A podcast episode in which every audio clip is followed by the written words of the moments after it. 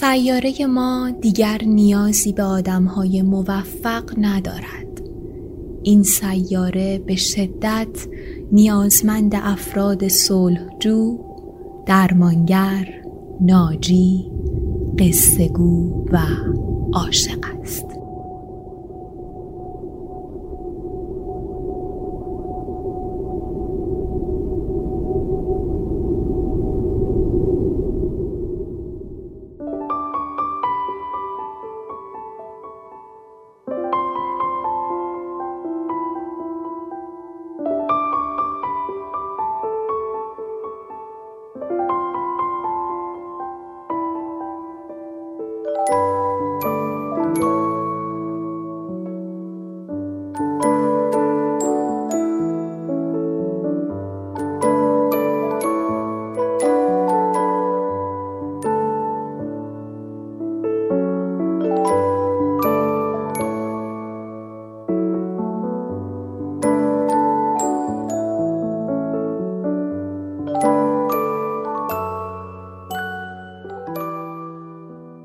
چهل و نهمین اپیزود پادکست قصه ها رو میشنوید که در عواست آذر 99 منتشر میشه.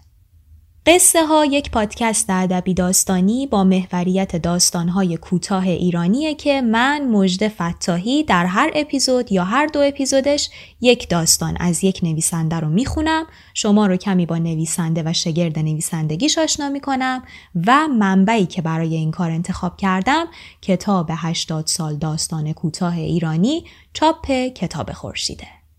ممنونم که قصه ها را از پلتفرم های پادکست دنبال می کنید و اونو به علاق مندان قصه های ایرانی معرفی می کنید.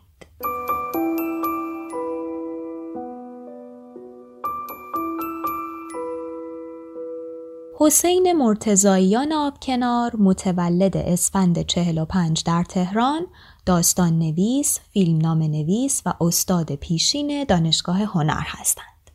از ایشون تا کنون دو مجموعه داستان با نامهای کنسرت تارهای ممنوعه سال 78 و عطر فرانسوی سال 82 به چاپ رسیده که آقای میر آبدینی داستانهای این دو مجموعه رو نشانگر شناخت نویسنده از شیوه همکناری مبتکرانه عناصر داستان برای رسیدن به شکلی در خور موضوع می‌دونن. یک رمان هم از حسین آبکنار به چاپ رسیده که بسیار هم مورد استقبال قرار گرفت و چندین جایزه ادبی رو هم از آن خودش کرد. رمان اقرب روی پله های راه آهن اندیمشک یا از این قطار خون میچک قربان که سال 85 برای اولین بار چاپ شد. اما متاسفانه بعد از چاپ سومش به دلیل مضمون ضد جنگی که داشت توقیف شد. مهمترین همکاری حسین آبکنار در فیلم نام نویسی کسی از گربه های ایرانی خبر نداره ساخته بهمن قبادیه. به گفته آقای میر آبدینی آبکنار در برخی داستانها به چگونگی ساخته شدن یک داستان و مشغله ذهنی نویسنده می‌پردازه و بعضی داستانها رو هم با پرداختی روانشناختی و چند لایه پدید میاره. که به چند شکل قابل تفسیر باشند مثل داستانی که قراره بشنویم.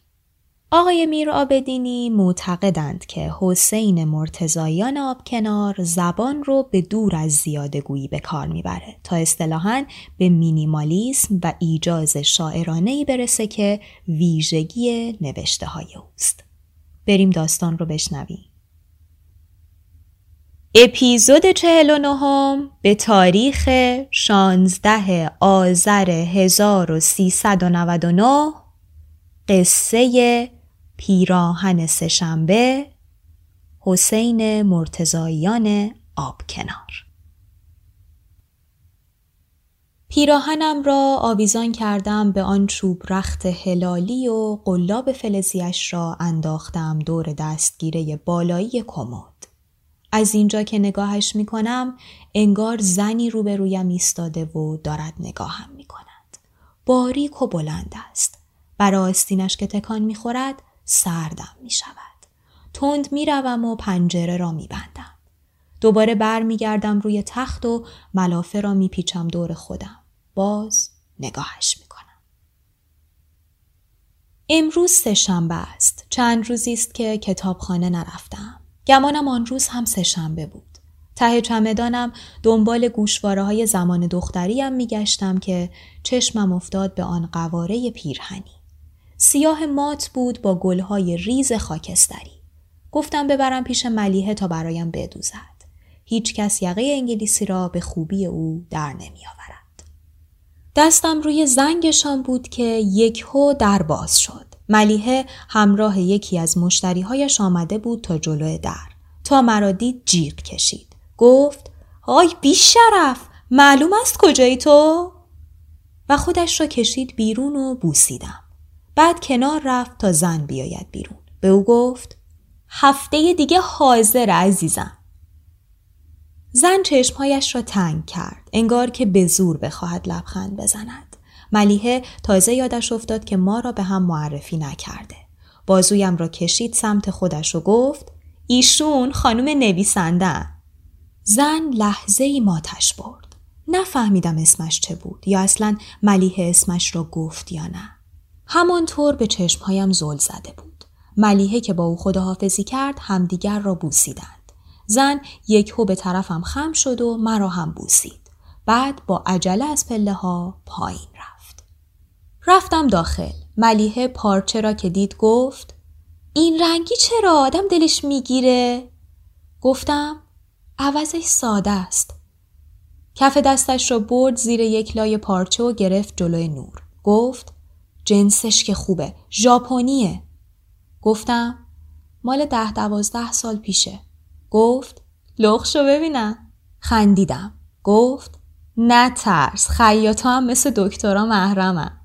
متر پارچه ای را از دور گردنش درآورد و گفت صاف وایسا و سر متر را گذاشت روی شانه و سر دیگرش را کشید تا روی زانو. دیدم لای موهایش کرک نخ پیچیده. با نوک انگشت ها چند تایی را برداشتم. گفت جاهای دیگه هم هست و خندید. بعد متر را حلقه کرد دور کمرم. گفت اوه و نوک انگشتهایش را جمع کرد و بوسید. ماه گفتم یه خورده چاق شدم. با پنج انگشتش گوشت پهلویم را گرفت و چلاند. گفت به این میگی چاق؟ اینا کلی خریدار داره عزیز. دردم گرفت. گفت حالا چه مدلی می‌خوای؟ گفتم ساده باشه راسته. با دست نشانش دادم. گفت حتما بازم یقه انگلیسی. سرم را کج کردم که یعنی آره. پارچه را پهن کرد روی میز. گفت هنوز همون آقای شوهرته؟ اسمش چی بود؟ جمال؟ گفتم جلال. گفت آها آقا جلال. گفتم تو چی کار کردی بالاخره؟ گفت دکش کردم رفت.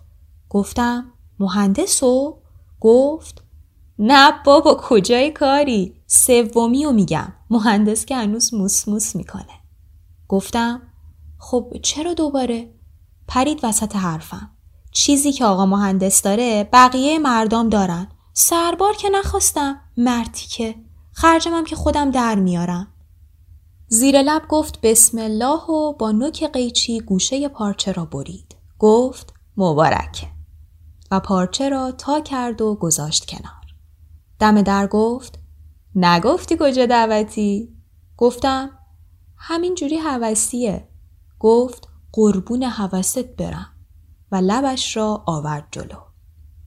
فردای آن روز از کتابخانه که برگشتم شوهرم از پشت روزنامه گفت یه خانومی چند بار تا حالا زنگ زده. گفتم کی بود؟ گفت خودشو معرفی نکرد. گفتم حالا چی کار داشت؟ گفت نمی‌دونم زود قطع کرد. صدای خنده دخترم را از اتاقش شنیدم. سهشنبه ها دوست پسرش میآید تا با هم انگلیسی کار کنند. سری مانتویم را درآوردم و رفتم آشپزخانه. برایشان چای ریختم و گذاشتم توی سینی. خواستم جعبه بیسکویت را باز کنم که جعبه از دستم افتاد. بیسکویت ها کف آشپزخانه ولو شدند. شوهرم گفت چی بود؟ گفتم هیچی. و بیسکویت های شکسته را با بغل پایم هل دادم زیر کابینت. جلوی در اتاق دخترم سینی را کف دستم نگه داشتم و با دست دیگرم موهایم را صاف کردم. تا در زدم دخترم در را باز کرد. گفت سلام مامی و سینی را از دستم گرفت. از لای در لحظه دوستش را دیدم که لبه تخت نشسته. موهایش را کوتاه کرده بود. دید که نگاهش می‌کنم. سرش را انداخت پایین.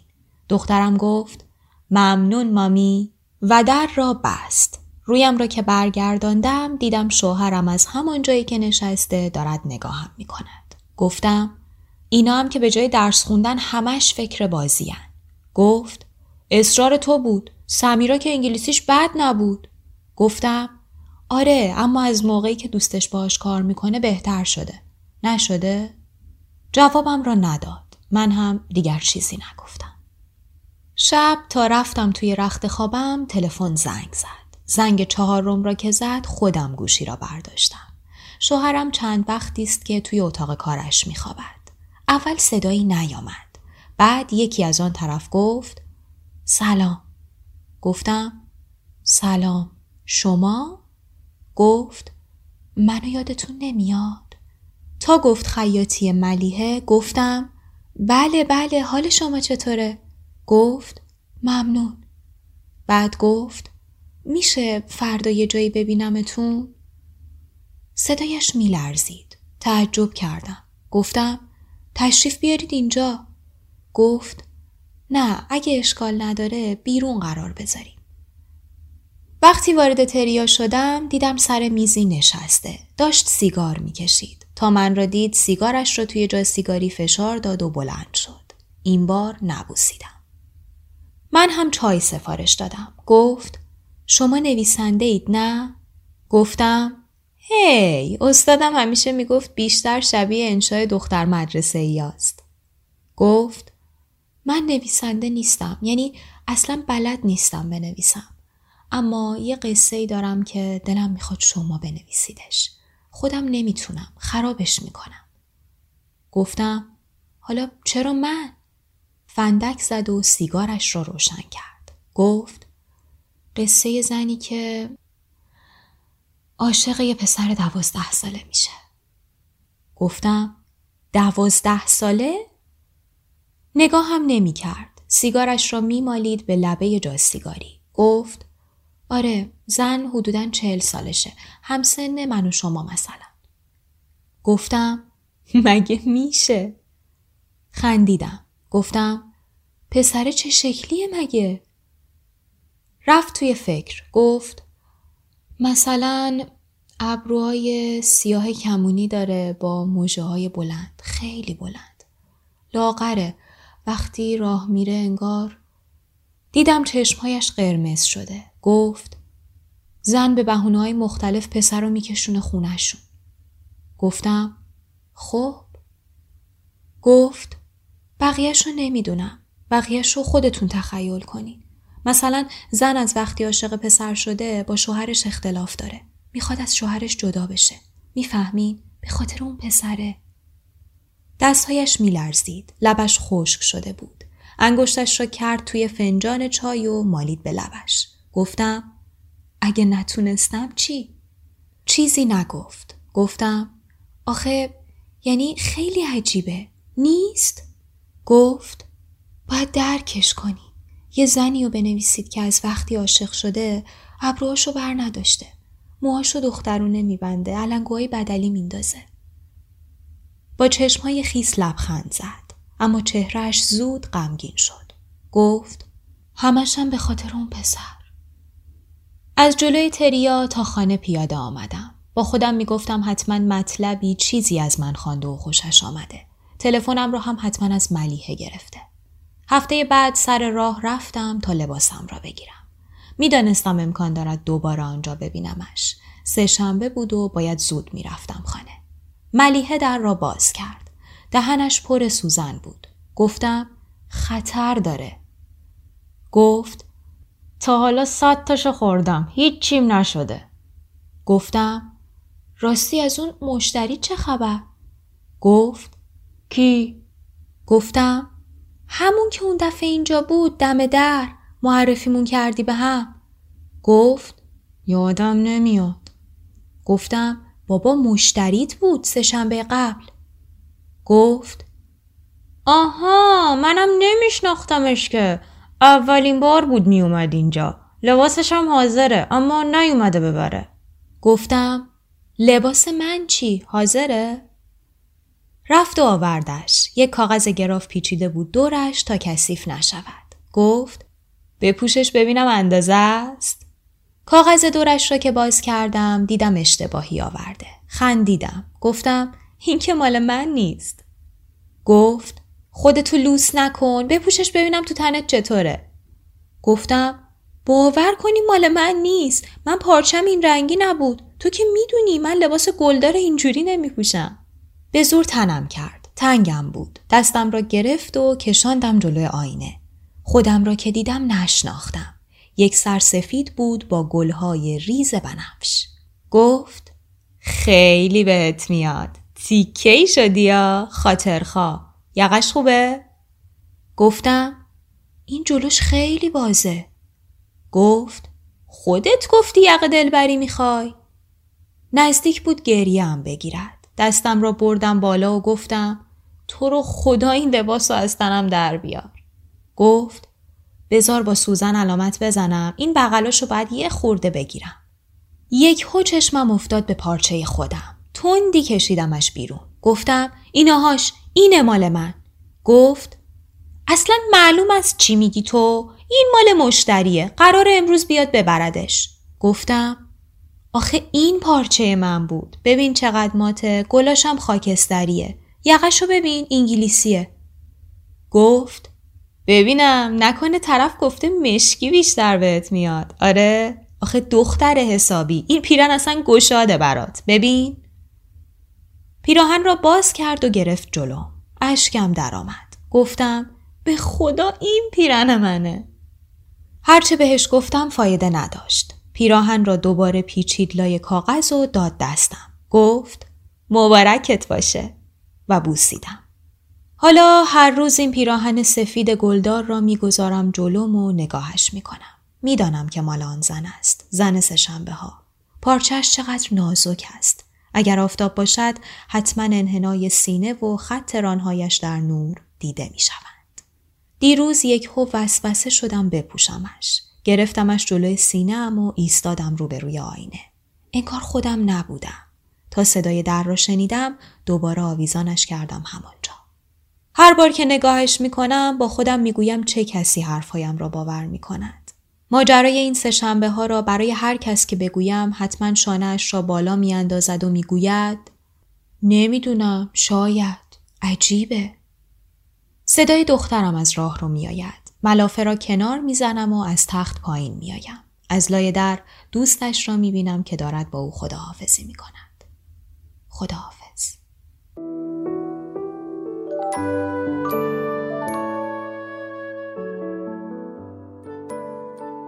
در پیراهن سهشنبه راوی زنی است درگیر بحران میانسالی که به وضعیت خودش در قالب داستانی مربوط به دیگری می‌پردازه و با بیان استراب ها و دلبستگی های خود فضای اثر رو به گونه طبیعی وهمناک می‌کنه.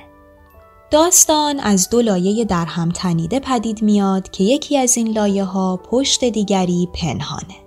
بر اساس این توضیح می‌تونیم همه اون چیزی که بین راوی یعنی خانم نویسنده و زن سهشنبه ها گذشته حاصل تخیل راوی بدونیم که خودش رو در وجود شخصیت های مورد نظرش تکثیر می‌کنه و با این نگاه زن سهشنبه ها شخصیتی ساختگی برای فرافکنی عشقی غیرعادیه که برای راوی اتفاق افتاده. بر اساس نظر آقای میرآبدینی در این داستان توجه به شگرد نویسنده به ما خیلی کمک می‌کنه. مثلا وقتی که از همون ابتدا راوی پیراهن رو مثل زنی می‌بینه که داره نگاهش می‌کنه شروع به زمین چینی برای طبیعی از کار درآمدن دوگانگی یا دولایگی در ادامه داستان می‌کنه. یا مثلا با توصیف دقیق جزئیات تخیلات راوی رو به صورت واقعیتی عینی نمایش میده.